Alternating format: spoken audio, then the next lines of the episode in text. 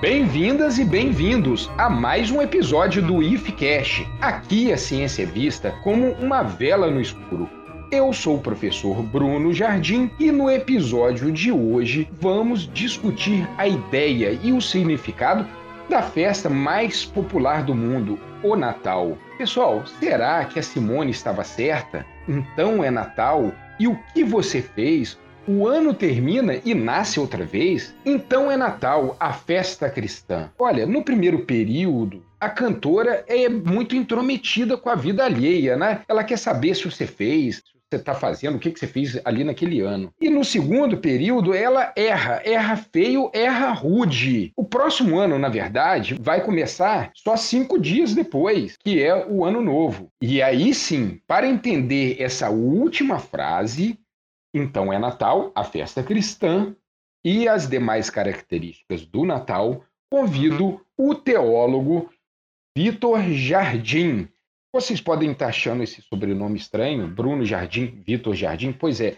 Vitor Jardim é meu irmão. Vamos ver, né? O pessoal fala que a gente tem a voz muito parecida. Vamos ver se durante o episódio vocês vão conseguir saber quem é o Bruno e quem é o Vitor. Mas, Vitor, seja bem-vindo ao IFCast. Muito obrigado, Bruno. É, um abraço a todos. Desejo aí que seja uma boa conversa, um bom bate-papo. É uma honra aí estar participando do IFCast. Vai ser um prazer e minha voz está muito parecida com a sua mesmo. Dizem que a gente está numa fase muito parecida para sua alegria, né, Bruno? Até parece, né, Vitor? Eu sou o filho mais bonito da Ana Francisca e do Carlinho. Pode ficar tranquilo. Vitor, é o seguinte. Tá certo. Então vamos falar um pouquinho dessa construção do Natal. Como que o Natal que nós enxergamos hoje ele foi construído ao longo do tempo? Porque parece que Parece-me, né? É isso que a gente vai discutir aqui.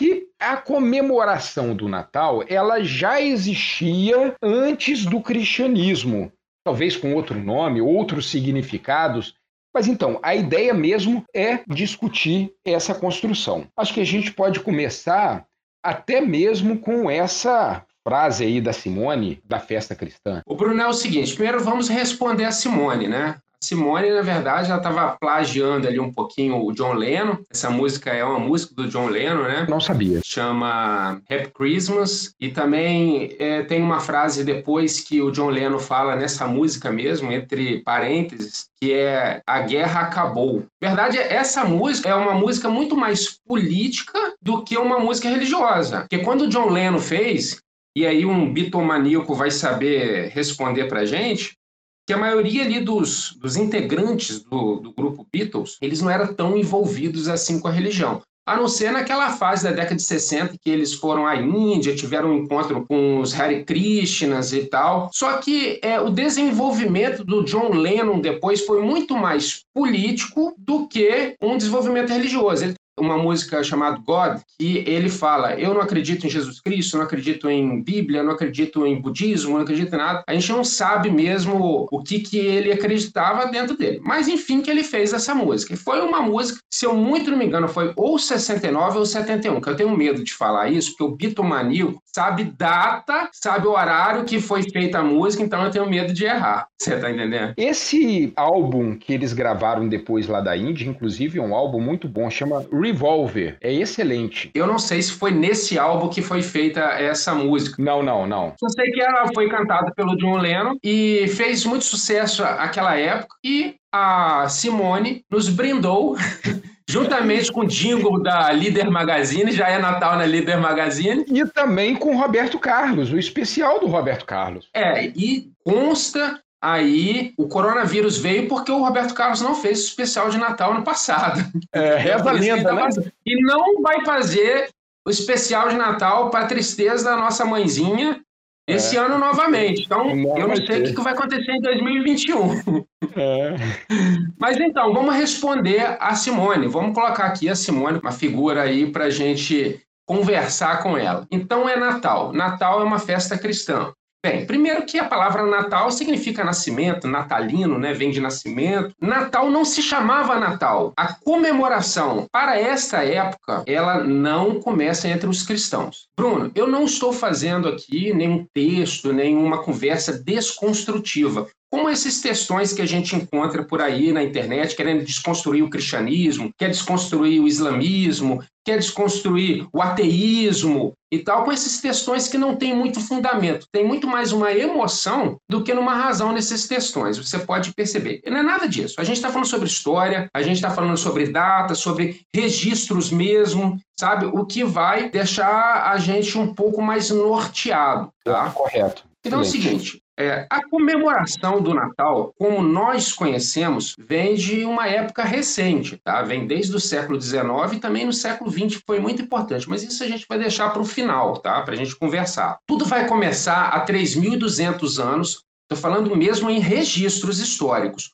quando há relatos sobre o deus Mitra, Deus Mitra é da região da Pérsia. Para quem não sabe, a região da Pérsia hoje é o Irã, próximo ali da Palestina, naquela região da, da Palestina, do Oriente Médio. Quando a gente fala, fala em Pérsia, lembra da grandiosidade do Império Persa, enfim, mas... No filme 300. Isso, está no filme 300, exatamente. Então, quando a gente fala sobre é, Império Persa, a gente pensa naquela grandiosidade do Império Persa e realmente você tem muitos registros históricos, várias situações históricas que aconteceram na Pérsia. A Pérsia foi um, um império importantíssimo, né, que a gente estuda até mesmo na escola. Então é o seguinte, havia a figura de um deus Mitra. Lembrando que a Pérsia não tem nada a ver com o islamismo de hoje, tá? O islamismo aí é de uma outra data, pós-Cristo. Hoje o Irã, essa região toda é uma, é uma região praticamente ali islâmica, 100% islâmica, né? Então é monoteísta hoje, mas antes era politeísta vários deuses. Só que havia um deus que sobressaía, Bruno, que é Mitra, porque Mitra é um deus que vocês vão entender o que eu estou falando. Mitra, naquela época, sociedade agrícola, sociedade mesmo do homem já fazendo suas propriedades, cuidando da agricultura, dependendo da agricultura para alimentação. Não era mais um homem caçador, era um homem que estava ali na, a, na sua propriedade, vivendo ali do que a terra trazia. Mitra era o deus luminoso e era um deus bélico. Tudo que aquela época antiga precisava. Então, no meio de um panteão de deuses politeísta, um país politeísta, o deus Mitra ele sobressaía. Todo mundo gostava mais do deus Mitra. Não negavam os outros deuses, mas o deus Mitra era sempre falado. Falou a questão do que é um deus de luz isso remete muito ao sol. E o agricultor, ele precisava do sol. Perfeito. Exatamente. É aí que a gente vai chegar. Que aí é o desenvolvimento, toda essa história natalina, tá? Eu não estou sendo prolixo, não. A gente tem não, que não, ver, não, a gente tem que ir lá atrás para conhecer essa história, entender o porquê que Jesus nasceu dia 25, entendeu? Supostamente dia 25. Então, assim, como ele era um deus da luz, o sol era tudo para aquele povo era o deus mais venerado era o sol, né? Então, o que que acontece? Acontece que Mitra ele ganha ali, sobressai, tem uma evidência sobre esse deus. Acontece que todas as invasões de imperadores, invasões de povos, sempre tem ali os espólios. Você pega a riqueza, mas vem com essa invasão também você traz muita cultura e muita religião desses países invadidos. Bruno, vou te dar um exemplo. Tudo bem que nós não invadimos a África, mas nós tivemos aí, infelizmente, esse capítulo triste da nossa história com a escravidão. Só que a gente não importou, a gente não trouxe só escravo para cá, a gente não trouxe só os africanos para cá, a gente trouxe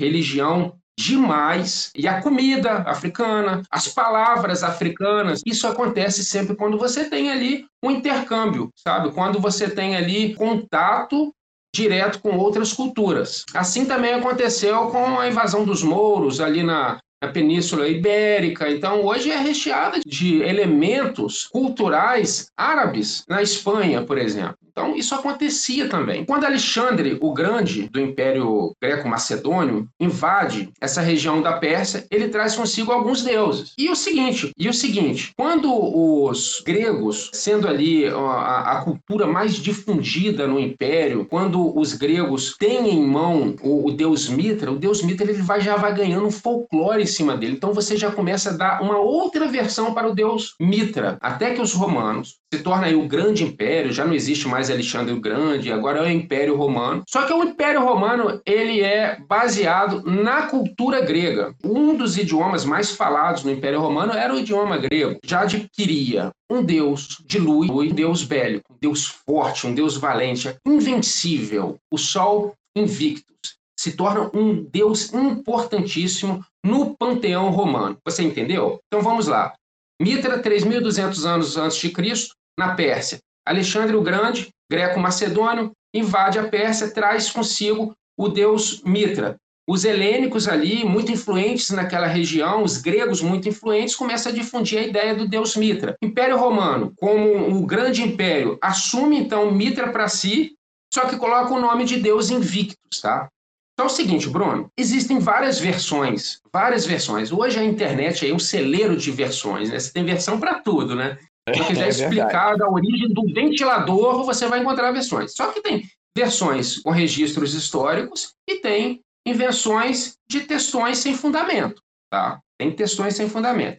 Então, assim, até mesmo versões que existia Mitra e o Sol Invictus, dois deuses. Mas a grande massa romana incorporava em Mitra mesmo o sentido de sol invicto, sol invencível. Então, essa questão, Bruno, do, do deus Mitra se tornar um deus muito popular entre os romanos, ele ganha, então, esse apelido, esse nome, sol invicto. E esse sol invictus, ele ganha um dia para ele e é o dia 25 de dezembro. Aí que nós vamos entender o porquê 25 de dezembro. Eu vou, me, eu vou entrar um pouquinho na sua seara aí, a seara da ciência. Você deve saber o que eu vou falar. Então é o seguinte: Sim. dia 25 de dezembro, para os astrólogos romanos, lembrando que astrólogos são os astrônomos mais arcaicos do mundo. Pelo Sim. amor de Deus, os astrônomos estão entendendo o que eu estou falando. Inclusive, Vitor, nós temos um episódio no IFCast que nós, eu e o professor Manuel, nós contamos como que essa astrologia ela vai ser desconectada, tornando a astronomia como nós conhecemos hoje. Então, quem está escutando aqui, não deixe de escutar o episódio História da Astronomia. Eu escutei esse episódio História da Astronomia, eu achei um dos melhores episódios, foi muito bom mesmo. Parabéns. Ah, que bom. Então, os astrólogos daquela época, os astrólogos romanos, entenderam que o solstício de inverno era dia 25 de dezembro. Bruno, explica o que é solstício de inverno. Solstício de inverno é o dia aonde que a noite é mais longa. A partir desse dia, as noites elas vão ficar mais curtas. Então, ela é aquela quebra entre o inverno e a primavera, e a chegada da primavera, trazendo boas novas. Exatamente. Parabéns, esse é o solstício de inverno. E o solstício de inverno, Bruno, ele é registrado em vários povos, em várias culturas antigas, como um dia muito importante. Só que o, os romanos, os astrólogos romanos, eles erraram ali por alguns dias. Né? Hoje a gente sabe que o solstício de inverno no hemisfério norte ele é dia 21 para o dia 22, e não no dia 25, tá?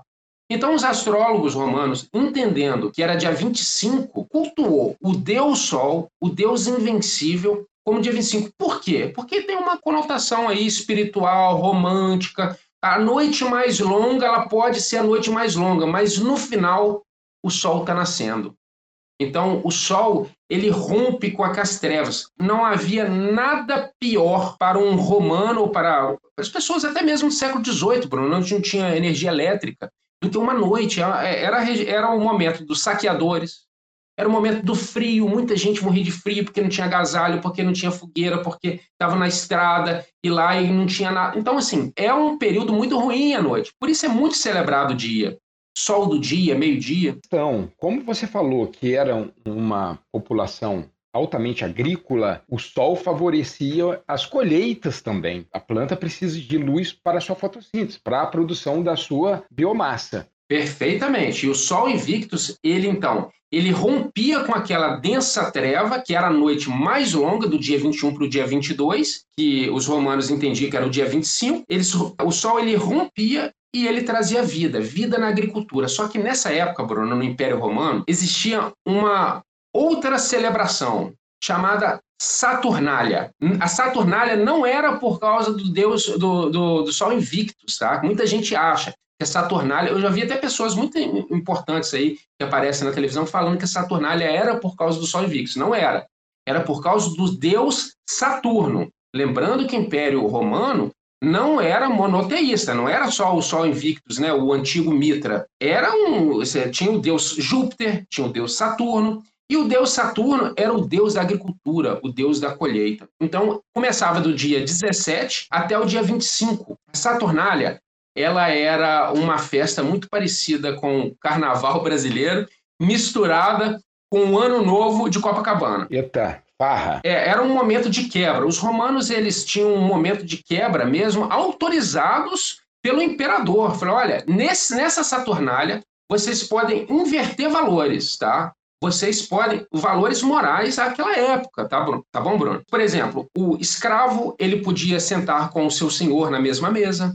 O escravo não é esse escravo que a gente conhece hoje, tá? Era um escravo que estava devendo alguma coisa e tinha que trabalhar para o seu senhor. Óbvio, né? Ele tinha ali é, muita semelhança com essa escravidão, mas era um endividado, sabe? É, essa era a figura mais do escravo daquela época. Então, o escravo ele podia sentar com o seu senhor, ele podia se vestir como seu senhor, e muitas vezes ele se vestia com os próprios senhores dos escravos davam a roupa para ele porque ele estava num momento festivo.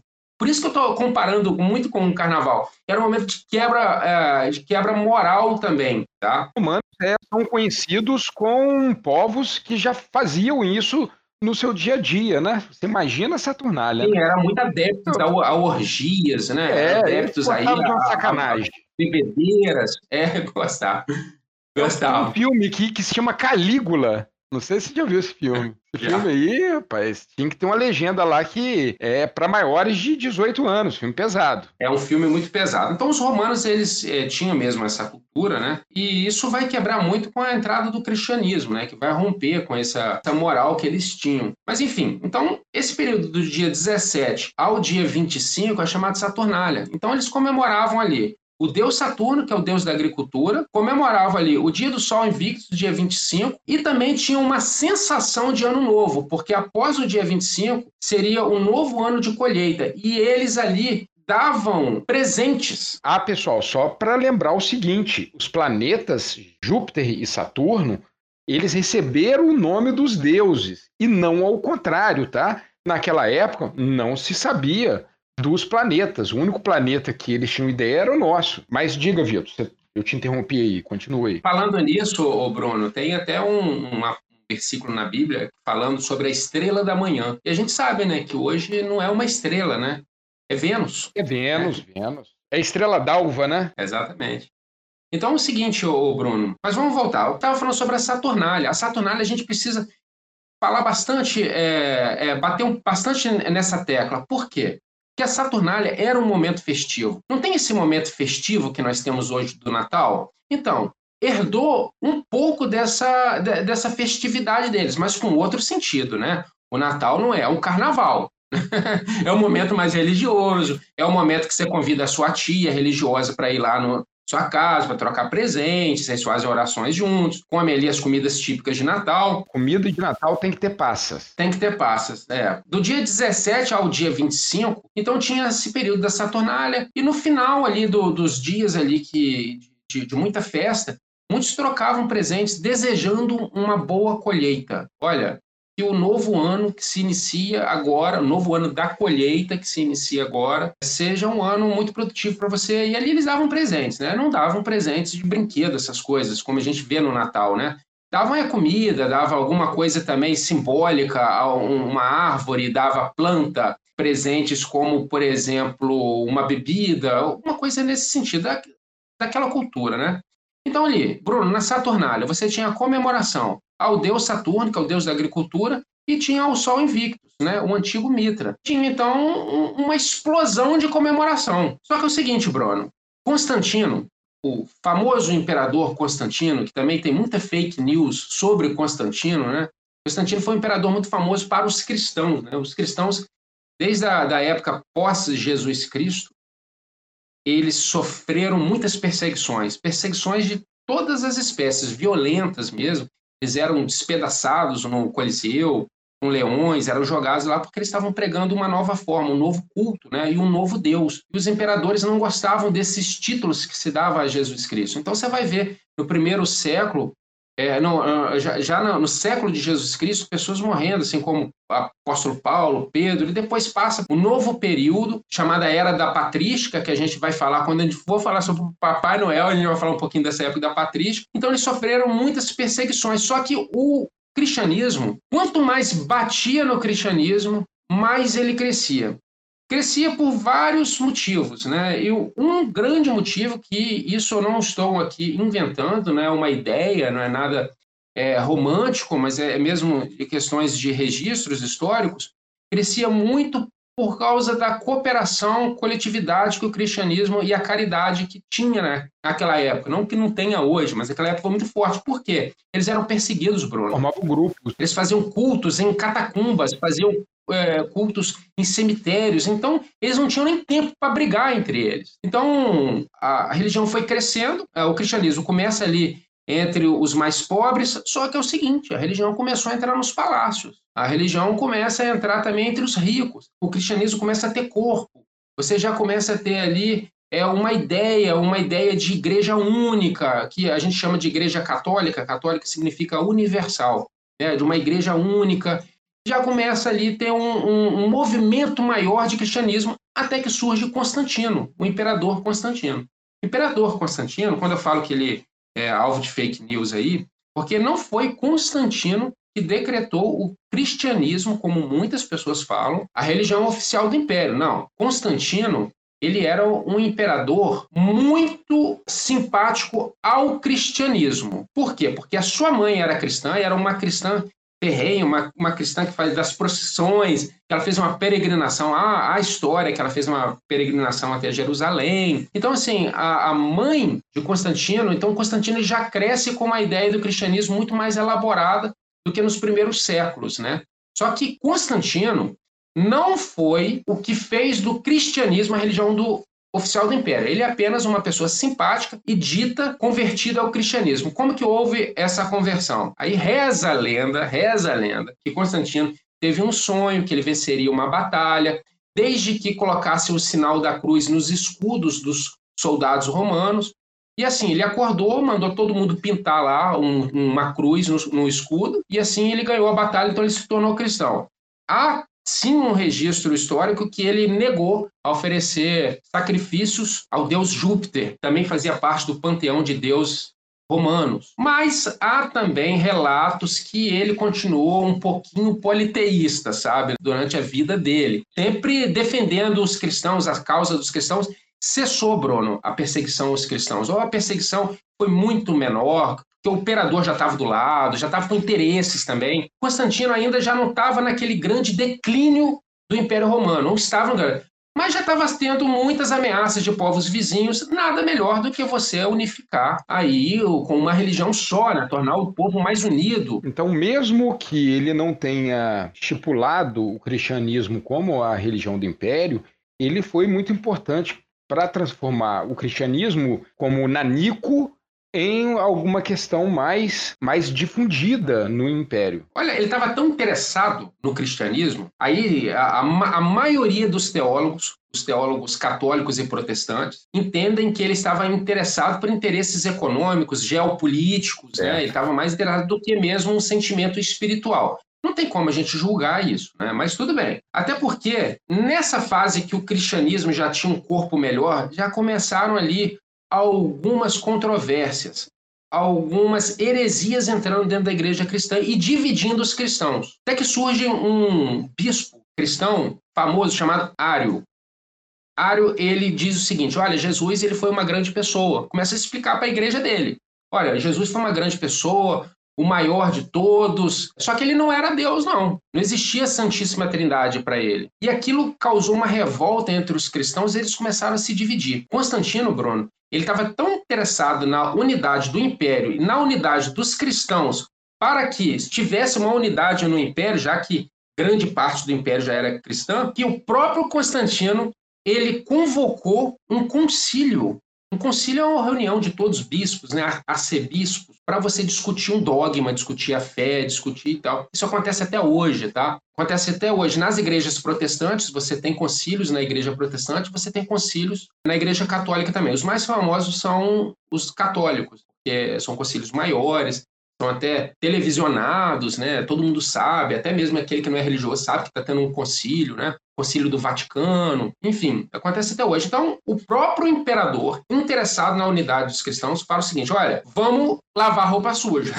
vamos conversar esse negócio aí de falar que Jesus não é Deus, que vocês estão dividindo aí entre o, os, o cristianismo está sendo dividido. Depois eu vou falar sobre essa questão. Tinha uma pessoa muito importante dentro desse concílio, o Papai Noel, tá? Papai Noel no meio de tudo. E o concílio é, se chegou a certas conclusões. A principal conclusão que chegaram foi que Jesus é Deus e fizeram ali o credo niceno. Não é o mesmo credo que nós aprendemos, né? Que eu creio Deus Pai Todo-Poderoso. Esse é o credo apostólico. O credo niceno foi mesmo uma ratificação, ou seja, uma confirmação que Jesus ele era consubstancial a Deus e ao Espírito Santo. Então, a Santíssima Trindade. Então, creio em Deus Pai Todo-Poderoso, creio em Jesus consubstancial a Deus. É mais ou menos assim o credo niceno. Certo. Então, o que, que aconteceu? Olha como que Constantino estava interessado na unidade da igreja. Ele mesmo convocou. Saíram bispos de diversos locais do império, né?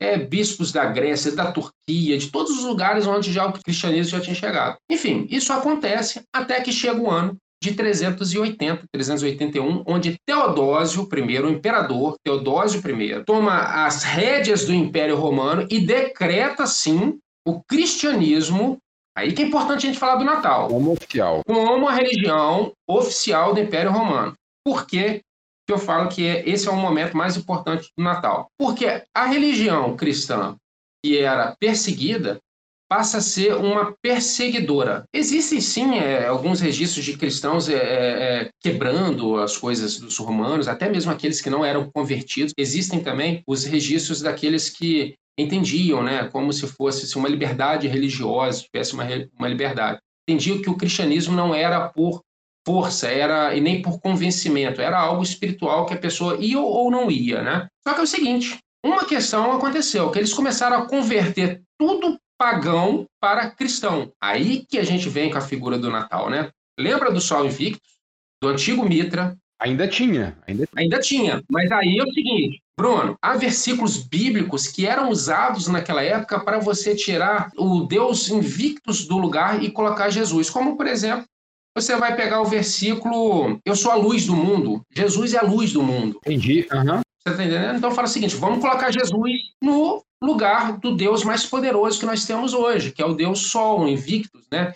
Então, Jesus é, é, é, é, a luz do mundo, Jesus é o sol da justiça que a Bíblia vai falar, entende? Você tem um trecho em Malaquias que fala com a saúde em seus raios, assim, sabe? Não é um trecho de Jesus, Malaquias é antes de Jesus, mas eles usavam versículos ali bíblicos para tirar o, o, Deus Invictus e colocar Jesus. E foi colocado. Então, nesse período de 381, começa a colocar Jesus no dia 25 como o seu nascimento. Mais importante é falar o seguinte: então eles já aproveitaram uma data que já existia, né, e tinha todas essas características e incorporaram o nascimento de Jesus naquele dia. Perfeitamente. Colocaram o nascimento de Jesus no mesmo dia. Só que é o seguinte, é, como eu disse no início, Bruno, tem um, outras versões, né? Mas versões assim que a igreja do segundo século aquela igreja perseguida ainda, já tinha essa ideia de colocar é, Jesus no lugar do Sol Invictus, porque eles nunca gostaram desse Deus Invictus. Os cristãos sempre condenaram, uhum. pregaram contra o Deus Invictus, né? o Sol Invictus, perdão, contra o Sol Invictus, dizendo o seguinte, gente, é Deus que, que manda o sol para gente, é Deus que cuida da nossa agricultura, é Jesus Cristo, larga esse Deus. É aquela questão de, de é, é evangelismo, né? É, por quê, Bruno? O cristianismo e o islamismo têm algo muito semelhante. Eles são religiões missionárias. Jesus ele termina ali uma, a sua participação antes da sua ascensão aos céus, segundo os cristãos, como ide a todo mundo e pregar o evangelho, ou seja, é uma religião missionária, diferentemente do budismo. Você não vê budista batendo na sua porta falando assim, ó, se torne um budista. Então, os cristãos e também os, os, muçulmanos, eles são, então eles tinham essa ideia de ter que evangelizar e se tornar ali o mundo cristão. Só que houve uma confusão no império, né? Que a pessoa estava falando, assim, você tem que ir pela força, né?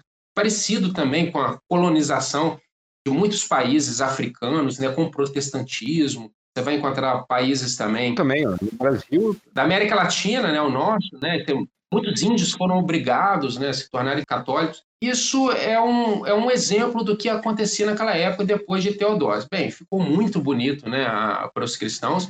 Nós não somos mais perseguidos. Eu escutei que o meu avô ele foi despedaçado e eu não sou, eu não vou ser mais.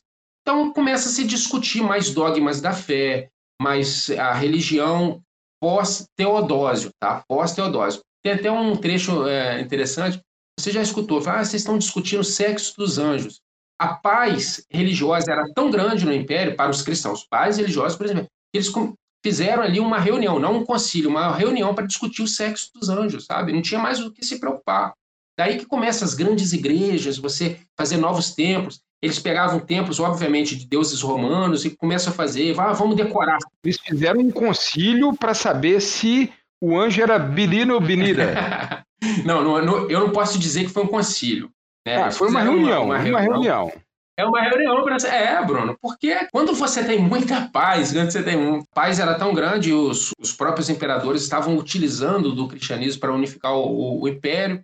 Mas depois começou a ter uma decadência do império muito grande, só que a igreja cristã ela avançou pelos séculos e pelos séculos aí da Idade Média até hoje, né? A maior religião que se tem no momento, né? Embora o islamismo esteja muito grande, o cristianismo ainda é maior. Né? Essa fusão, vamos dizer, da ideia do cristianismo como um Deus que nasce no dia 25, fundindo com a Saturnália, né, com o Sol Invictus, fundindo ou utilizando ali daquela data, também traz todas as características das comemorações da Saturnália também? Não. O Natal que a gente conhece hoje, o Natal de hoje, a gente tem uma fusão de diversas culturas para a gente ver o que, que a gente está vendo. Isso eu vou, eu vou falar daqui a pouquinho.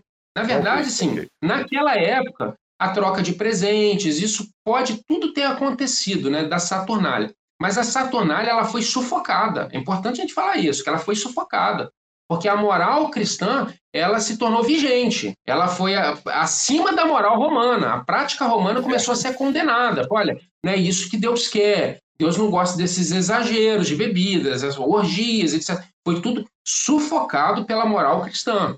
Tá? Então, assim, okay, o, o, a comemoração é, de Jesus Cristo no dia 25 de dezembro não tinha, não tinha orgias. Não Eu tinha... não consigo nem imaginar Natal assim, né? Mas... Você vai ter uma troca.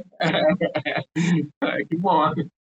É, não, não, não tinha, não tinha. Mas você tinha ali uma troca de presentes e, e mais, assim. Aí depois você vai ter é, um período importante que, acho que é mesmo a gente estava trocando aqui uma conversa antes né, de gravar, sobre a, se a gente der um salto para o ano de 1500, ou seja, o século XVI. A gente der esse salto, a gente vai chegar onde? Na Reforma Protestante, né? E a Reforma Protestante estava ali pregando as 95 teses, né? Martinho Lutero, as 95 teses na igreja de Westminster. Só que quando ele faz isso, ele meio que tem uma ruptura com a igreja católica, vai desenvolver essa ruptura, vai ser desenvolvida, né? Depois os próprios seguidores de Lutero que vai dar um corpo maior, aí surge a figura de Calvino também. Houve, Bruno, um momento dos famosos puritanos, né, que a gente estudou na escola. São os puritanos. Sim, e os puritanos eram pessoas que estavam mais voltadas aos fundamentos do evangelho. A gente chamaria hoje de fundamentalistas, é aqueles que são voltados aos fundamentos. Então, tudo que era papista, tudo que era de origem da igreja romana, da igreja católica, eles estavam rejeitando, né? Por isso que hoje você vê, Bruno, as igrejas protestantes ou as igrejas evangélicas, eles não têm muita preocupação, exceto algumas históricas, não tem muita preocupação com decoração de templo. Os templos são mais vazios. Os templos, você vai encontrar uma ou outra com vitral alguma coisa, mas foi abolida a figura dos santos, foi abolida as figuras dentro da igreja, ve a vela que o padre coloca hoje na missa, aquilo foi abolido pelos protestantes. Uhum, Isso vem desde o século XVI, XVII, XVIII, XIX, onde o protestantismo foi crescendo cada vez mais e cada vez mais rompendo. Exceto com uma igreja que é tradição anglicana, que se preocupa ainda com, com o templo, os metodistas, né, que tem hoje um, um, templo muito bonito na cidade do Rio de Janeiro, você vai ver que é uma igreja totalmente decorada, uma igreja que te leva àquela sensação de religiosidade, de religião, né? É aquela igreja que você casou? Foi na igreja que eu casei. Em Laranjeiras? É, Largo do Machado. Largo do Machado. Largo do Machado, ali é, vizinho de Catete, né? Então, é uma igreja, assim, uma igreja histórica. Mas o que a gente mais vê é o, que, é o seguinte, a igreja nascendo na garagem, não é? É uma igreja uhum. nascendo, eles não estão preocupados com o templo, eles estão preocupados com a conversão, com o espírito, o espiritualismo ali dentro. Então, os puritanos e os protestantes começaram a rejeitar algumas ideias e rejeitam também a ideia do Natal, a ideia do nascimento. Já teve o risco de ser abolido. Foi abolido por um tempo, tá? Foi abolido, principalmente pelos puritanos ingleses. Eles não gostaram, né? Então teve um puritano que se tornou líder do governo inglês e esse puritano ele aboliu por algum tempo. Ele morreu e começou a voltar à tradição natal, que já era uma tradição já bem forte, difícil de ser combatida, né? E hoje assim, a maioria dos evangélicos, a maioria dos protestantes e católicos celebram o Natal, né? Natal virou uma questão também cultural, né? Ateu também, budista. A maioria das religiões que eu conheço, Perfeito. ou melhor, é a maioria das pessoas de outras religiões ou sem religiões que eu conheço celebram o Natal com outro sentido. Com outro sentido. O, o, cristianismo, lembrando da Simone, quando a Simone fala a festa cristã, o cristianismo tem tanta vontade de que o Natal seja cristão de fato que você encontra até pessoas aí na internet você entra na internet e fala assim: provas que Jesus nasceu dia 25 de dezembro. Tem tanta vontade de dizer que aquilo não, é, não foi de origem pagã, que você vê pessoas fazendo uma matemática assim maluca para achar que Jesus uhum. nasceu dia 25. Na verdade, eu quero entender que é muita vontade de comemorar o nascimento de Jesus Cristo. Mas, Bruno, deixa eu. Mas algo passou aqui sem eu explicar. Lembrando que o Natal, para nenhuma das grandes vertentes do cristianismo, né, que é o catolicismo e o islamismo, posso falar também dos ortodoxos, é um dogma de fé. O que, que é dogma? É algo indiscutível. Você hoje tem o dogma da ressurreição de Cristo, ou seja, a Páscoa. Ali você não pode deixar de celebrar a ressurreição de Cristo. Então, assim, a Páscoa é muito mais importante do que o Natal no contexto cristão. Vamos dizer o seguinte: olha, é comemorado e tal, mas nada como se fosse obrigatório comemorar. Não é uma Isso festa é. dogmática, não é uma uhum. festa de dogma. Não há nem dogma católico, nem dogma protestante que o Natal ele é algo indiscutível. Não. E quando eu falo, Bruno, sobre pagão, é a mesma coisa quando estou falando sobre os romanos e os bárbaros, tá? Pagão, é, se você olhar no latim, significa rústico.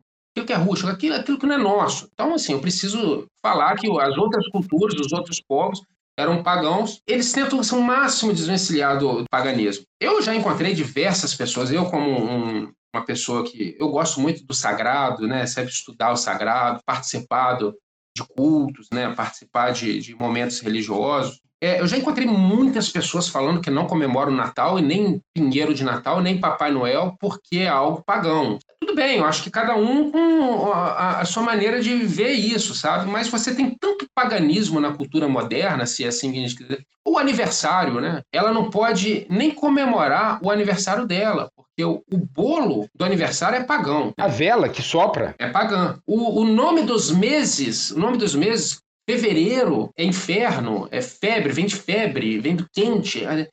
Tudo isso você tem origem pagã. Então, na minha opinião, se alguém quisesse saber também a minha opinião, eu acho muito desnecessário, mas cada um com o seu cada um, né? E assim, o, o, Natal ele foi ganhando sim o seu sentido. Hoje, com o crescimento do ateísmo, né, o crescimento de outras religiões também. Esse ateísmo também pode ser o não religioso. Ele comemora, né? Não sei se. Vamos falar, Bruno. Nós somos irmãos, a gente foi criado numa família católica, a nossa mãe sempre ensinou para gente sobre o nascimento de Jesus Cristo, dia 25 de dezembro. A gente sempre fez festas nesse dia, a gente inseriu o amigo oculto também nesse dia, a gente resumiu uma opção de festa ali nesse dia. E a gente sabe que o contexto ali o, o, dessa festa é um contexto do nascimento, porque geralmente alguém abre ali as Sagradas Escrituras, lê algum texto sobre o nascimento de Jesus Cristo. Bem, o Natal lá na nossa casa, ele tem um sentido cristão. Aí a gente responde a Simone: o Natal é uma festa cristã? Bem, Lá na nossa casa é, até hoje, né? Mas também, Bruno, como nós não somos fechados, se um ateu frequenta a nossa casa, ou se um budista frequenta, ele vai participar, mas para ele vai ter um outro sentido. Outra vai ter o sentido da confraternização. E o que é confraternização? É de você dar as mãos, de você poder abraçar, é de você poder dizer o seguinte: olha, nós não caminhamos, nós não somos iguais, mas a gente está aqui se abraçando, né? Então, isso ganha esse sentido para os certo. ateus. Uhum. Concordo. Você está entendendo? Isso ganha outro sentido para os ateus. Você vai ter comemorações no Natal países como o Japão. O Japão não é um país cristão. Coreia do Sul tem, eles celebram o Natal lá. Celebram o Natal. Embora o cristianismo lá esteja assim, muito presente, mas ainda celebra o Natal entre os não cristãos, né? Sim. Então, você não pode chegar ao seguinte, ó, oh, você não pode celebrar o Natal porque você é ateu. Peraí, vamos lembrar que a Simone estava errada. Não é, não é uma festa cristã. Nós levamos o sentido cristão para essa festa. Sim. Ah, Diferentemente de você querer dar um outro sentido para a ressurreição de Cristo, um dogma da fé, entendeu? Que hoje você tem duas religiões que comemoram, que é a, a Páscoa judaica, não tem nada a ver com Jesus Cristo, absolutamente nada a ver. Né, tem a ver com a passagem né, de, de, Moisés, que é aquela passagem do Êxodo, e você tem a Páscoa cristã. Isso está mexendo em dogmas, né? Não, isso é um pouco problemático. Agora, o Natal você não pode dizer, vamos responder mais uma vez. É uma data cristã? Lá em casa é. Na nossa casa é até hoje. Vai ser para sempre? Não sei. Né? Mas é uma data cristã. A gente celebra isso. Sempre tem alguém no início ali que fala, que, que puxa uma oração, né? puxa às vezes um Pai Nosso. Tem sempre o que puxa assim, gente, estamos aqui trocando presente. Mas a gente não pode esquecer que Jesus nasceu. Né? Entendi. Uhum. E essa questão do Natal não ser dogmático, a gente pode pensar na seguinte característica, até você me corrige se eu estiver errado. São celebrados os mártires, como Jesus, o Marte. Então você tem a celebração da vida do Marte até sua morte. Agora, ninguém celebra o nascimento do Marte, porque ele só se transforma em Marte depois que ele morre. Faz sentido isso que eu falei? Perfeito, faz sentido. Mas aí, é, no, caso, no, no caso específico de Jesus, celebra-se isso é, na questão da, da sua ressurreição. O nascimento foi mesmo para tapar um buraco. O nascimento foi mesmo para substituir o Sol Invictus, que ele era muito cultuado, as pessoas precisavam do sol, precisavam da agricultura funcionando, então, e precisava de guerra para conquistar. Né? Os soldados eram, eram muito voltados à Mitra ou ao Sol Invictus, então, bem, há um rompimento, de paganismo com o cristianismo, o cristianismo se torna a maioria, então agora chegou a hora da gente remodelar essa situação e essa cultura. E assim aconteceu. Qual que eu disse no início, Bruno? É um textão desconstrutivo meu, ruim? Não, não quero colocar assim cristãos tristes com essa fala de forma alguma. Isso só está dando significado, né? Mas também a ideia do episódio hoje é essa mesmo, sabe? Papai Noel é casado? Sim! Papai Noel é casado com Mary. Que Mary? Merry Christmas! Vitor, mas e essas características do Natal mais culturais, como é, árvore de Natal, que é o pinheiro, ou o formato de um pinheiro, e Papai Noel, essas questões que a gente vê no Natal. Da onde surgiu isso tudo? Tem algum fundo religioso para isso também? Não sei se tem, mas sei que deram um fundo religioso para isso. O Natal é, é virou um, uma grande aglomeração de folclore e de símbolos. É, um, é, uma data muito simbólica, Bruno, muito simbólica. Você vê a comida, como que é comida simbólica, né? Tem comida hoje completamente americanizado, Natal americano na nossa mesa, né? Mas você também tem ali uma árvore de Natal, você tem a figura do Papai Noel, você tem a figura de rena, você tem a figura do espírito natalino. Olha, isso tudo numa data só. Eu acho assim uma data extremamente simbólica. O nascimento, tem nascimento de Jesus, tem Papai Noel, tem é, Pinheiro. E hoje, no nosso dia, hoje, Bruno, se você retirar algum desses elementos, você vai descaracterizar o Natal. Já ligaram para mim da nossa família perguntando: ah, e aí, já montou a árvore de Natal? Entendeu? Parece que virou algo obrigatório, né? Então, assim, é uma data com muita reunião. E se a gente for explicar, Bruno, cada um deu o que é uma guirlanda, de onde que surgiu o trenó, de onde que saiu a rena, da onde que... Nossa, nós ficaríamos aqui o dia inteiro. Mas a gente pode pincelar aqui, por exemplo, sobre o Pinheiro de Natal, que eu acho muito interessante. Certo, uhum. E o Pinheiro de Natal também tem várias versões, tá? Para aí os policiais aí do, do que, que pode estar investigando se eu estou falando certo, falando errado. Então, já estou até avisando, você tem muitas versões. Primeiro, assim, que a, a, árvore sempre foi um elemento muito cultuado pelos povos antigos, né? A natureza, ela sempre foi muito cultuada. É, você tem aí é, religiões antigas que cultuavam vulcão, cultuando a pedras. Pedras, fazia lá uma carinha na pedra, aquilo virava um totem, e ali era cultuado, né? E você tem a questão da árvore. A árvore sempre foi muito cultuada, muito cultuada. Principalmente nessa região da Mesopotâmia, porque a árvore ela dá frutos, a árvore ela dá vida.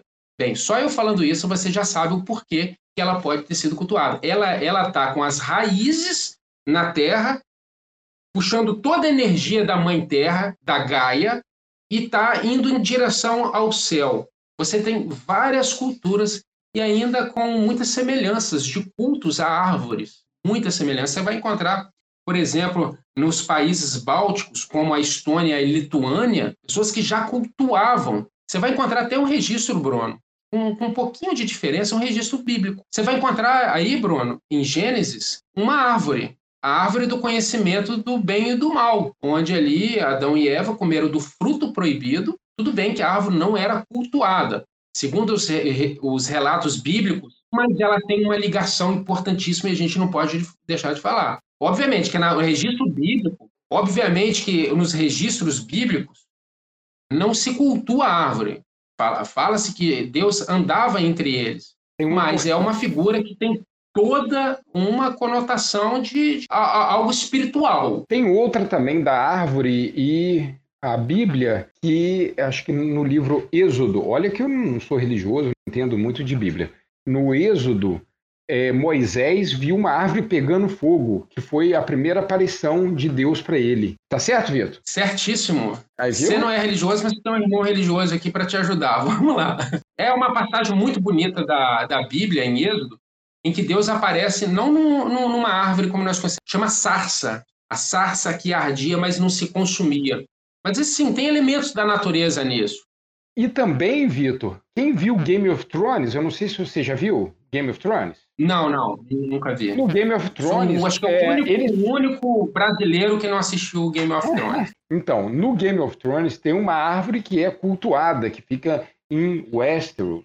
Legal. E assim, Bruno, como eu disse para você, os países bálticos, como a Estônia, a Lituânia, eles já cultuavam e levavam, cortava alguns pinheiros, algumas árvores e levava para dentro da sua própria casa, enfeitava aquele uma espécie de deus dentro da sua casa para ter uma proteção e para também ter desejos de, de mais vida, de agricultura funcionando, sempre voltado a isso. Lembrando também que os bálticos faziam isso na época do solstício de inverno. O solstício de inverno é muito importante para todos esses povos, principalmente para os povos mais é, é, de regiões mais frias, né, que eram mais castigados pelo clima, mais os temperados, né? Era um ponto de ruptura. É um momento de ruptura. Então, assim, Bruno, às vezes você pode ver que povos que não tinham nem ligação nenhuma, mas sabiam que existia a noite mais longa e aquilo era é, um motivo de temor, de era aterrorizante, né, para eles. Assim, é um momento de reverência, respeito por tudo aquilo que acontecia, né,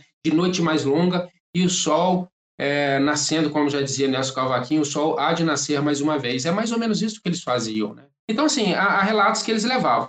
Depois, essa tradição ela passou para os povos germânicos, né, que hoje nós sabemos que são os alemães, aqueles povos germânicos, que colocavam presentes para as crianças no carvalho sagrado de Odin. Tem um carvalho de Odin, e ali os germânicos colocavam presentes naquele carvalho, e o carvalho se torna ainda mais uma, uma referência muito grande.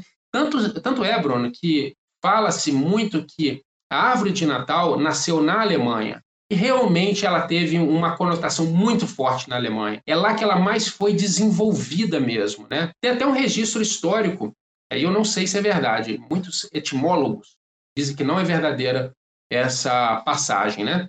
E Martim Lutero, o grande reformador, ele estava passeando no bosque, viu um pinheiro cheio de neve, viu as estrelas é, entre os pinheiros e achou aquilo muito bonito e levou para casa. E ali, os luteranos, como uma cultura, começaram a reproduzir a árvore de Natal com mais força. Mas lembrando que já tinha já uma versão de árvore de Natal nesses povos germânicos. Ele só foi ganhando mais forma, foi ganhando mais vida, foi ganhando mais folclore também. Sobre a árvore de Natal, que é uma questão é, germânica, mas parece, pelo que você falou, importada dos povos nórdicos, onde tinha esse deus Odin, também tinha uma, uma lenda que nessa data se trocavam presentes e davam presentes para as crianças. E esses presentes para as crianças e eram produzidos por gnomos. Então faz sentido essa junção dessa cultura de árvore de Natal e presente. Presente feito pelo o gnomo. E aí, daqui a pouquinho, a gente pode até pensar esse gnomo como aquele do Papai Noel. Não sei, eu tô. Eu tô não, não, o gnomo do Papai Noel vem aí com o. Vem, vem de uma outra versão, mas o Papai Noel antigo, a gente vai falar daqui a pouquinho, mas o Papai Noel antigo, antes mesmo lá nos Estados Unidos, já com as colônias americanas, ele tinha um formato elfo, aquele da orelhinha puxadinha. Mas depois vou explicar isso bem direitinho. Então, essa questão da árvore, Bruno, uh, se aconteceu mesmo de Martim Lutero ter visto isso e ter levado para dentro de casa, ter enfeitado, dado uma nova versão ali, porque já tinha já essa cultura da árvore dentro da, dos povos germânicos, né? Isso não tem registro e é muito criticado, tá? Diz que isso não aconteceu. Agora, fato mesmo que os luteranos, os luteranos levaram essa tradição à frente, dizendo que Lutero tinha feito isso, né? Lembrando, Lutero foi o pai dos luteranos, então muita gente ali lembrava ele como ícone. E quando você tem um ícone, geralmente você joga um pouquinho de, de confete em cima deles, um pouquinho de folclore, né? Para melhorar o seu ídolo, ídolo não, ícone, né? Eles não adoravam o Martim Lutero, não se tornou um santo para eles, não, mas se tornou um ícone, uma referência. Então, isso aconteceu. E os luteranos, Bruno, começaram a levar esses dinheirinhos e os católicos chamavam os luteranos da religião da árvore de Natal. Tem registro mesmo histórico. É mesmo? É, é. Tem isso. Chamava de religião da árvore de Natal, porque os católicos, os protestantes naquela época, os, os luteranos especificamente, estava em diversos conflitos, não conflitos bélicos, mas conflitos ideológicos, religiosos. Aquilo aconteceu bastante é, nessa época e chamava os luteranos de a religião da árvore de Natal. Só que um fato importantíssimo que nós estudamos também aí no ensino médio foi a Guerra Franco-Prussiana ou a Guerra Franco-Germânica, né? onde os alemães tiveram entre eles um sentido muito maior do que a rixa entre católicos e protestantes, se uniram para combater os francos, e o Pinheirinho de Natal já virou um símbolo, virou um símbolo nacional, onde os católicos e os protestantes colocavam nas trincheiras, lembrando que eles são unidos. Olha, esse Pinheirinho de Natal vai lembrar a nossa nação, e a gente está aqui pela nossa nação, independente se a gente é luterano, se a gente é católico. Torna aí até uma conotação bonita, né? Tirando o período da guerra, que é feio, né? Mas é uma conotação ali de unidade entre a nação. E os católicos começaram a celebrar também o Natal com a árvore. Bacana. E ela vai ganhar, assim, uma popularidade maior ainda quando sai de uma forma ilustrativa nas revistas antigas lá do século XIX, né? Época vitoriana. Isso, da Rainha Vitória. A Rainha Vitória, numa, numa ilustração, junto ao seu marido Albert, eles estão com as suas crianças e uma árvore de Natal ao lado, né? E aquilo foi divulgado ao mundo inteiro e todo mundo queria ser igual a rainha, igual o rei, né? Olha, uma figura muito simbólica. Então, entrou na Inglaterra muito forte isso também, pelo mundo afora. Então, a árvore de Natal que a gente conhece hoje, ela é recheada de significados e de várias junções. Vamos ressaltar, Bruno, que existem mais versões Tá? É, muita gente fala sobre tudo. Importante a gente focar naquilo que tem, que tem registro histórico. Tá? Pode ter mais versões? Pode ter. Pode ter mais simbolismo. Ah, e a bolinha de Natal? E aquele presentinho? E a estrela de Davi lá em cima? Que muita gente chama estrela de Davi, outros chamam estrela de Natal. Porque o formato não é a estrela de Davi, o formato é aquela estrela de Natal. Então tem vários significados. Ô, Vitor, mas então, e o bom velhinho? E o Mary? Que Mary? O Merry Christmas. E o Papai Noel, da onde que veio esse senhor simpático, de barbas brancas e com chapéu esquisito, e adora usar vermelho? Você falou sobre e a Mary, Merry Christmas. Isso é um episódio do Chaves, um excelente episódio isso, isso do Chaves, que eles estão na casa do seu barriga, uhum. eles estão lá e o Chaves, a Chiquinha fala, você não sabia que o Papai Noel era casado? E o Chaves pergunta assim, mas o Papai Noel era casado? Claro, era casado com Mary. Merry Christmas. Eu acho que todo brasileiro que está escutando isso deve ter visto vai, essa cena. Vai né? lembrar, né? vai lembrar. É muito boa. E o Natal, como nós conhecemos, só de curiosidade, né? Eu tive em 2018 no México, na cidade do México, fui também a Acapulco, fui em algumas cidades. E eu fui nessa, nessa época de Natal, fui em dezembro, né? Eu fui mais ou menos no dia 10 de dezembro, eu estava lá.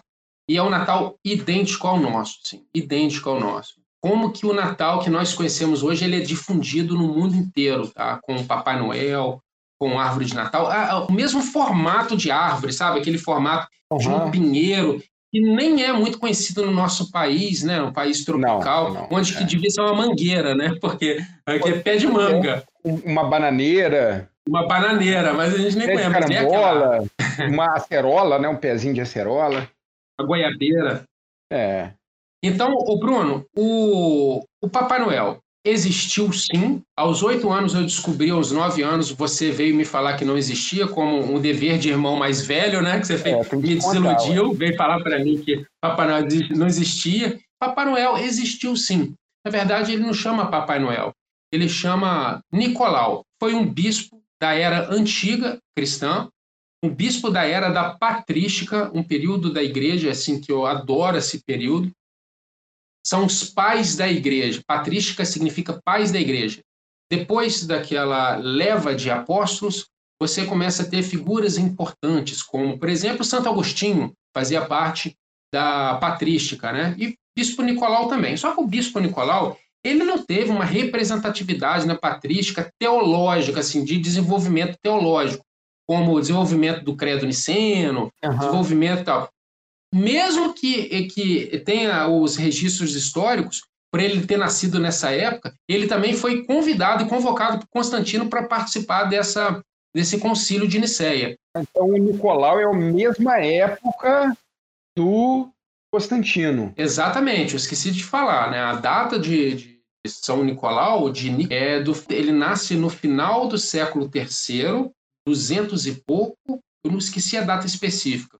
E ele vai mesmo ter uma participação maior no século IV, que é no, no ano de 300 a 350 ou 60, não me lembro quando ele e morreu é a data específica, mas ele teve um papel muito importante e verdades sobre ele e lendas sobre o Nicolau. A verdade foi porque ele era um homem bom mesmo. Você disse assim, e o bom velhinho? Bem, ele foi uma pessoa boa e não foi velho não para ser bom não. Nicolau teve uma herança muito interessante dos pais, então ele tinha dinheiro e se tornou uma pessoa muito caridosa. Ele doava o dinheiro e tem um fato que é verídico mesmo, que ele salvou três meninas da prostituição, porque era muito comum naquela época o pai estar devendo e vender os filhos a dívida. para pagar a dívida, né? E pagava às vezes para prostituição mesmo. Aí você vai falar, gente, que absurdo aquela época. Não era tão absurdo isso não, isso era muito comum. Ele que tinha um espírito diferente, ele já entendia, ele já tinha já a questão de direitos humanos dentro do coração dele. É isso que eu quero dizer, sabe? É, os direitos humanos que a gente encontra hoje, naquela época, não tem nada a ver. Eram, eram outros direitos e isso era muito normal acontecer. Extremamente normal. Para ele não era. Então, olha como que ele já vai ganhando aí um protagonismo nessa história. Então, Nicolau, ele foi um bispo católico e também fazia muitas doações a crianças órfãs e a viúvas. Porque viúvas naquela época, a viúva, a, a, mulher, ela dependia muito do marido, né? Então, o marido morria e não tinha direitos aí, não tinha aposentadoria do marido, não tinha nada disso. Então, ele fazia doações. E ele foi um bispo que nasceu em Patara, mas foi criado mesmo na cidade de Mira. Foi nessa cidade, Mira, na Turquia, que ele ganha aí a sua e hoje Nicolau ele é um santo. Ele era conhecido como Nicolau de Mira, né? Nicolau de Mira.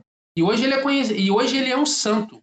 Ele é o santo padroeiro da Grécia e da Rússia. Você tem hoje o dia de São Nicolau, parecido como o dia de Aparecida. Nossa Senhora Aparecida no Brasil, padroeira do Brasil. Lá é São Nicolau. E assim, o desenvolvimento do Papai Noel, Bruno, vai ter que dar um salto, um salto histórico, porque assim, Bispo Nicolau depois de morto, recebeu tantas lendas sobre ele, talvez um dos santos que mais tenha recebido lendas. Quando eu falo isso, eu não quero é, causar nenhum tipo de contento, dizer assim, não, isso aconteceu mesmo e tal.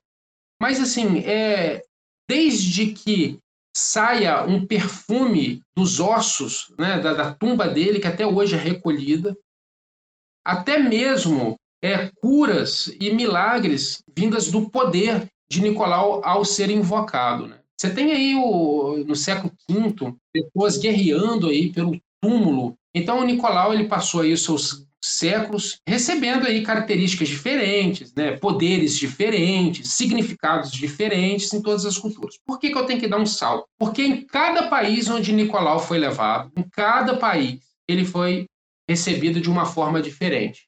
Ele foi recebido como santo padroeiro, mas ele tinha ali, alegaram tal milagre a ele. No outro país, ele fez outra coisa. No outro país, o pessoal usava o perfume com as relíquias, né, com o comércio de relíquias ali, mais ou menos ali também na época do protestantismo, que foi um grande motivo também de ter a cisão ali.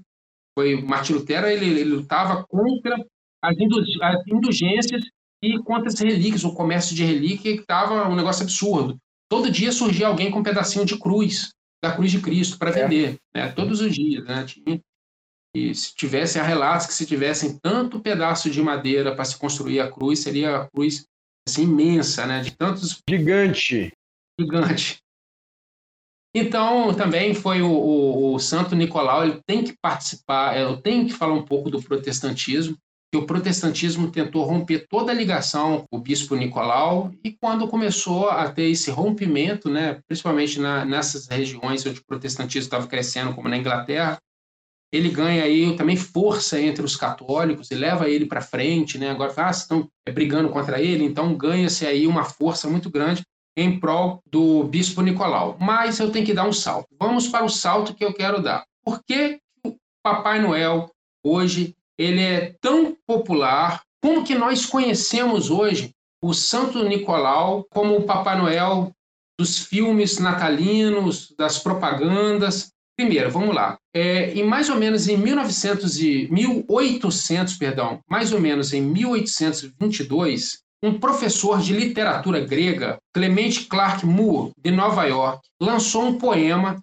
chamado assim, a Uma Visita a São Nicolau. Nesse poema, Moore divulga a versão que ele viajava de trenó, puxando renas. Olha que interessante.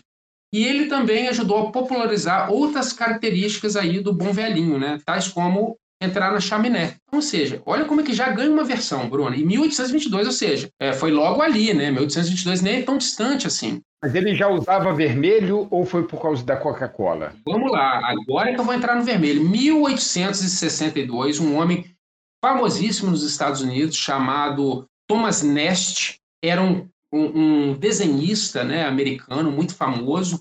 Ele juntou diversas referências religiosas, diversos apetrechos inventados pelo mundo afora, adicionou uns quilinhos a mais e remodelou o figurino vermelho estabeleceu a residência do Papai Noel que nós conhecemos hoje no Polo Norte. Sabe por quê, Bruno, Polo Norte? Porque Polo Norte não representa nenhum país. Ele não é de tal país. Ah, ele não é alemão, ele não é inglês, não. Ele representa agora uma figura mundial, né? Esse é o Papai Noel mais parecido com o que a gente vê hoje. Reza a lenda, os intelectuais aí do Facebook, sempre eu recebi, esses dias eu recebi já, já recebi já uma fake news monstruosa sobre o Papai Noel, monstruosa assim de, de um, da, da, daqueles tios do WhatsApp, assim, que mandam um negócio sem ler, né, sem procurar Aham, uhum. sei, eu sei muito bem o que, é isso. Falando que o Papai Noel ele só veio existir depois que a Coca-Cola inventou ele. Bem, isso não existe, isso é um absurdo falar um negócio desse. Ah, eu vi uma versão que o Papai Noel era azul. Como a Coca-Cola é vermelha, também tá no vermelho. Então, é um negócio que você não consegue compreender como é que eles chegam. É, como que alguém para para falar, gente, vou inventar isso. Vou fazer. Mas é o seguinte, a gente não pode excluir a gigante americana da popularidade do Papai Noel de Thomas Nast. Todo mundo sabe que em 29 teve a quebra da Bolsa de Nova York. Nos anos 30 nos Estados Unidos foi muito doloroso, foi muito difícil, né? Mais ou menos ali no início dos anos 30, a Coca-Cola, que já era já uma marca muito famosa entre os americanos, precisa fazer um marketing forte para vender os seus produtos e ela começa a imprimir a figura do Papai Noel em tudo quanto é lugar para o pessoal e é, é relacionar a Coca-Cola e o Papai Noel. E a Coca-Cola ela começa a aparecer em todos os países do mundo, né? Então leva uma Coca-Cola, leva um Papai Noel junto. As melhores propagandas de Natal até hoje são os da Coca-Cola, sem dúvida alguma. E assim, como Bruno, é, eu e você, né? A gente foi criado aí na década de 80, década de 90. Você é um pouco mais da década de 80, mas os filmes que a gente via, é, americanos, né? Os filmes sobre o Natal eram muito bons, assim, né? A gente gostava daquele gostava. clima e tal. Então, imagina, os filmes de Hollywood, eles foram passados para o mundo inteiro também, junto com a Coca-Cola. Então, a figura do Papai Noel, hoje, ela é divulgada pela Coca-Cola. Não foi a Coca-Cola que fez o Papai Noel. Ela serviu como um, um impulso da figura. Provavelmente, por exemplo, o nosso avô, que nasceu em 1917, não tinha aquela. É, podia ter ouvido falar de Papai Noel, mas não era um negócio tão difundido, né? Mesmo que ele tenha nascido numa cidade muito pequenininha, no interior do estado do Rio e tal, uhum. mas ela vai ser mesmo depois da década de 30. Vitor, olha, eu vou te contar uma questão interessante aqui, que essa áurea do espírito natalino, né, essa confraternização de amor e de solidariedade, ela também ela tem uma questão histórica. Na década de 40 do século XIX, 1800 e alguma coisa, em Londres, tinha um, uma pessoa muito rica, só que rica e muito pão duro, mas muito pão duro.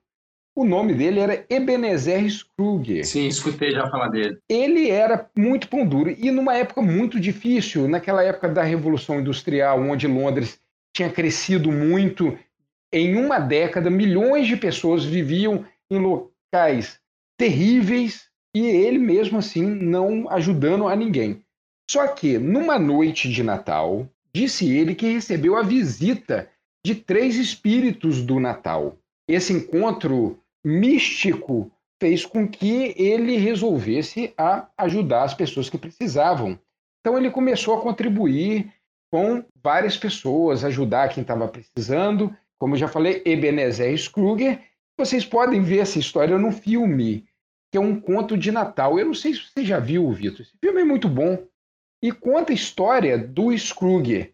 E mais um detalhe: alguém sabe o nome do tio Patinhas, você sabe, Vitor? Não, não sei. O nome do tio Patinhas é Uncle Scrooge, que é o quê? Tio Scrooge, que é ah, que inspirado legal. na história do Ebenezer Scrooge. Legal. Então, Bruno, perceba que o Natal ele é uma construção, não tem um nascimento. Embora muitas pessoas façam aí um malabarismo matemático para ver um nascimento do Natal, uma construção. Aí foi agregando o Bispo Nicolau, que depois virou o Papai Noel, você teve o Pinheirinho de Natal, teve essa história muito interessante que você contou agora sobre o espírito natalino. Aí você tem a, a grande divulgadora do Natal, que é a gigante americana, que é a Coca-Cola. Sendo que havia empresas antes tentado é, vender relacionando, mas a Coca-Cola é a Coca-Cola, né? Então ela conseguiu. E há hoje Bruno, muitos sociólogos, a antropologia também, faz as suas críticas ao Papai Noel pós-moderno. Eu acho muito relevante a gente falar.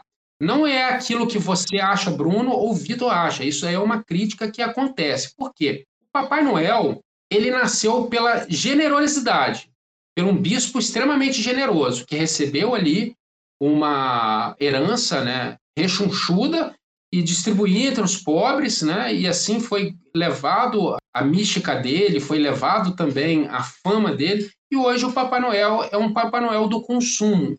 Isso que a sociologia vem falar muito e vem também tentar tratar, porque hoje num país muito desigual, é muito difícil a gente chegar numa comunidade carente e dizer o seguinte, olha, Papai Noel não deixou para você que você não foi um menino bom. Na verdade, não deixou porque não tinha dinheiro para comprar o presente. Então, assim, é. a, é, é, essa questão é uma questão que a gente tem que tratar muito bem, até mesmo para quem estiver ouvindo, saber como trabalhar essa questão da figura do Papai Noel dentro do Natal. Sendo ele um Natal cristão, né, se ele quiser elevar a, a, figura de Cristo e baixar a figura de Papai Noel, ou se é aquele que não tem problemas com isso, mas ele foi ganhando isso, né? O capitalismo, capitalismo selvagem mesmo, aquele capitalismo aproveita muito das figuras é, seja natalinas ou as figuras da Páscoa, como o coelho da Páscoa, para vender os seus produtos. Então, hoje há uma crítica muito grande, né? E também há uma certa decadência do Papai Noel em algumas religiões, um, alguns segmentos das religiões protestantes, né? Que tenta acabar um pouco com a figura do Papai Noel para colocar a figura de Cristo. São umas curiosidades que eu estou te passando. Você também tem até mesmo no lado mais carismático da Igreja Católica também isso acontece hoje. Quando a gente era pequeno, a gente ia na igreja São Benedito, uma igreja católica perto lá de casa, na época de Natal, e ia um Papai Noel lá, dar balinha, dar alguma coisa pra gente. Da balinha com o Padre João. Isso, com o Padre João, isso mesmo, isso mesmo. Padre João. é, mas isso tem acontecido. Eu acho importante falar, Bruno, porque às vezes um, uma pessoa que esteja ouvindo a gente vai falar assim, e agora? Como que tá isso? Hoje você tem críticas, né? Hoje você tem hoje a internet, você tem redes sociais, muita gente está se manifestando, né? Então é um fato histórico que a gente está vivendo, né? Uma decadência do Papai Noel, às vezes uma reconstrução do Papai Noel, um Papai Noel sempre branco, de barba branca, aquela, aquela pessoa que está discutindo essa questão também de um Papai Noel não ter sido negro, Papai Noel sempre abençoar a, as pessoas mais ricas, não abençoar os pobres. Isso tudo é um momento histórico que a gente está vivendo e está sendo, está em ebulição isso, né? E sempre quando vai chegando a época natalina, a gente recebe algumas reflexões nesse sentido. Aquele Papai Noel que você vê quantas é, quantas pessoas idosas, né, que não têm aposentadoria digna, tem que se vestir do Papai Noel no verão de 40 graus, que é o Brasil inteiro 40 graus, no shopping para tentar ganhar algum com isso, alguma coisa com isso. Então, olha só como que a figura já foi totalmente distorcida da generosidade para a figura de eu estou precisando de dinheiro, eu preciso colocar isso para vender alguma coisa para tal loja ou para aquela loja. Então, hoje há uma discussão muito grande. Eu não sei no que vai dar isso. Né? Eu espero que haja, sim, uma. Eu, como uma pessoa, Vitor, eu acho que isso deveria é, ser repensado, né? ser recontado, elaborar um pouco mais, ser um pouco mais generoso ao falar de Nicolau. Eu gosto, eu prefiro a sua ideia do que a gente está vendo hoje, né? E... O pavê fica naquela mesa e a cidra de lama vai ali. E não se esqueçam de arrumar os biscoitos como decoração de Natal, tá legal? Nossa, Shrek, eu tô adorando, não é o máximo? Claro, Bu. Essa vai ser a melhor festa de Natal. Esse ano todos vão cantar suas músicas de Natal favoritas. Mas afinal, Vitor, são praticamente 1.700 anos de Natal cristão. Como foi o nascimento de Jesus nessa visão teológica? E também você não tem muitas fontes históricas do nascimento extra-bíblico, sobre o nascimento de Jesus Cristo. Você vai ter, sim, fontes históricas de Jesus de Nazaré por um historiador chamado Flávio Josefo. Era um historiador conta é, nos seus registros históricos que existia mesmo Jesus de Nazaré. Ele não fala do Jesus o Cristo. O Cristo é diferente. Jesus de Nazaré é Jesus o Cristo. O Cristo é o Jesus religioso, aqueles do milagre, que o Cristo significa ungido de Deus, né? O, a figura Jesus de Nazaré, sabia disso. É, a figura de Jesus de Nazaré, ele é praticamente hoje não se discute mais se existiu ou não. Que a história é, foi evoluindo. Jesus de Nazaré, quando a pessoa fala assim, é o Jesus histórico. É o homem, é o homem, é o Jesus histórico. Que certo. houve sim um homem que, que teve alguns seguidores, que causou um certo tipo, vamos, vamos dizer outras palavras, certo tipo de rebuliço no Império Romano. Um esquerda túnica, para quem já viu aquele episódio do Porta dos Fundos, né? Esquerda túnica! Então, é, esse Jesus de Nazaré, ele existiu. Não há, pelo Flávio José, o historiador, uma espécie também de detalhes na história como que foi Jesus de Nazaré. Isso a gente vê nos registros bíblicos, escritos aí pela Marcos, Lucas, João e Mateus, né? A teologia a gente estuda que ou foi o Marcos, Mateus, Lucas e João que escreveu, ou foi a própria comunidade de Mateus, né? A própria comunidade e tal. Só uma curiosidade, Lucas, ele foi discípulo de Paulo. Muita gente acha que o livro de Lucas, porque por que eu estou falando isso? Porque o livro de Lucas é onde que mais narra a história do nascimento de Jesus Cristo, né? Mas Lucas não teve contato com Jesus. Lucas não. Lucas foi um apóstolo, foi, desculpa, Olha, Lucas foi um discípulo de Paulo. A questão é que Lucas, a ou Lucas, ou a comunidade de Lucas, confeccionou é, esse livro, né, o livro hoje das Sagradas Escrituras, que faz parte dos quatro evangelhos, é onde mais se fala. Como que nasce Jesus Cristo? Jesus Cristo ele nasce é, em Belém. Belém é a terra mais pobre daquela região, da Palestina, é uma, é uma terra muito prejudicada, né, onde que havia uma desigualdade social muito grande. Então, Belém hoje dizem os historiadores que não passava de 200 ou 300 habitantes naquela época, sabe? Então, você pega um bairro aí da cidade onde você está falando, Itaperuna, que é maior do que Belém, né? Ah, Jesus nasce em Belém. Jesus nasce porque Maria e José foram fazer o recenseamento, né, no que o Império Romano havia convocado.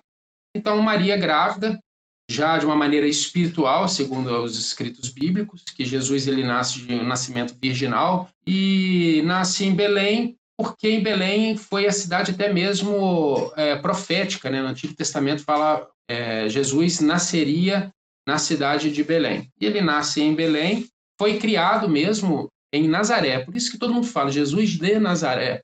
Não é Jesus de Belém. Ali foi só uma passagem, nasceu e saiu. Eu nunca tinha pensado nisso. Ele só nasceu em Belém e ele foi com a família toda para Nazaré. Na verdade, voltou para Nazaré, né? Voltaram para Nazaré. Jesus, ele nasce em Belém. Acontece a figura dos reis magos. Dizem que os reis magos eram astrólogos, ou seja, os astrônomos daquela época, que ficavam observando as estrelas. E eles moravam na Pérsia. A Bíblia não fala nisso. Chega-se à conclusão de historiadores, de teólogos, que eles eram da, da Pérsia, da região da Pérsia que a região da Pérsia era um celeiro de astrólogos, era um celeiro também dessa, é. desse nome, Reis Magos, né? Então, esses três reis magos, eles seguem essa estrela, né? não fica uma estrela vagando, eles seguem uma direção da estrela. Segundo eles, chegaram à conclusão que ali nasceria o Messias. Acontece que Herodes soube porque os reis magos, ao invés de ir para Belém, eles foram acabaram parando em Jerusalém. Jerusalém eles Reis Magos perguntaram onde que estava o, o, o, Salvador, o Filho de Deus, onde que eles nasceram, chegou até o ouvido do rei Herodes, o rei Herodes ficou enciumado, achando que ia ser um rei bélico, como muitas pessoas achavam, que Jesus deveria nascer como um, um grande salvador, um Messias para separar Israel do mundo, né? Do mundo. O Herodes achou isso, com medo dele nascer fazendo posição de arminha, né? Pois é, para minha tristeza, muita gente achava que isso ia acontecer. E não ia ser o famoso príncipe da paz. Esse Jesus que eu falo, que eu estou falando, é o Jesus príncipe da paz. Tá? Não é o Jesus bélico. Então, Jesus ele nasce, uh, os reis magos. É, então, os reis magos acabaram avisando Herodes né, que ali haveria um, um Messias, um novo rei. Herodes disse para os reis magos: então, quando você souber onde que está esse, esse rei, esse bebê, você volta, me avisa, porque eu quero ir lá adorar. Mas, na verdade, ele queria matar Jesus. Então, os reis magos, através de sonhos, descobriram que não podiam voltar para Jerusalém e avisar a Herodes, sendo que Herodes foi um, um rei muito aliado dos judeus ali. Herodes, sabendo que os reis magos não voltaram, ele tem uma atitude, uma atitude cruel, matando todas as crianças até dois anos de idade. É um fato muito marcante na Bíblia. E esse é o nascimento de Jesus Cristo. E depois do nascimento de Jesus Cristo, parte-se apenas para uma cena que é ele adolescente, com 12 anos, né?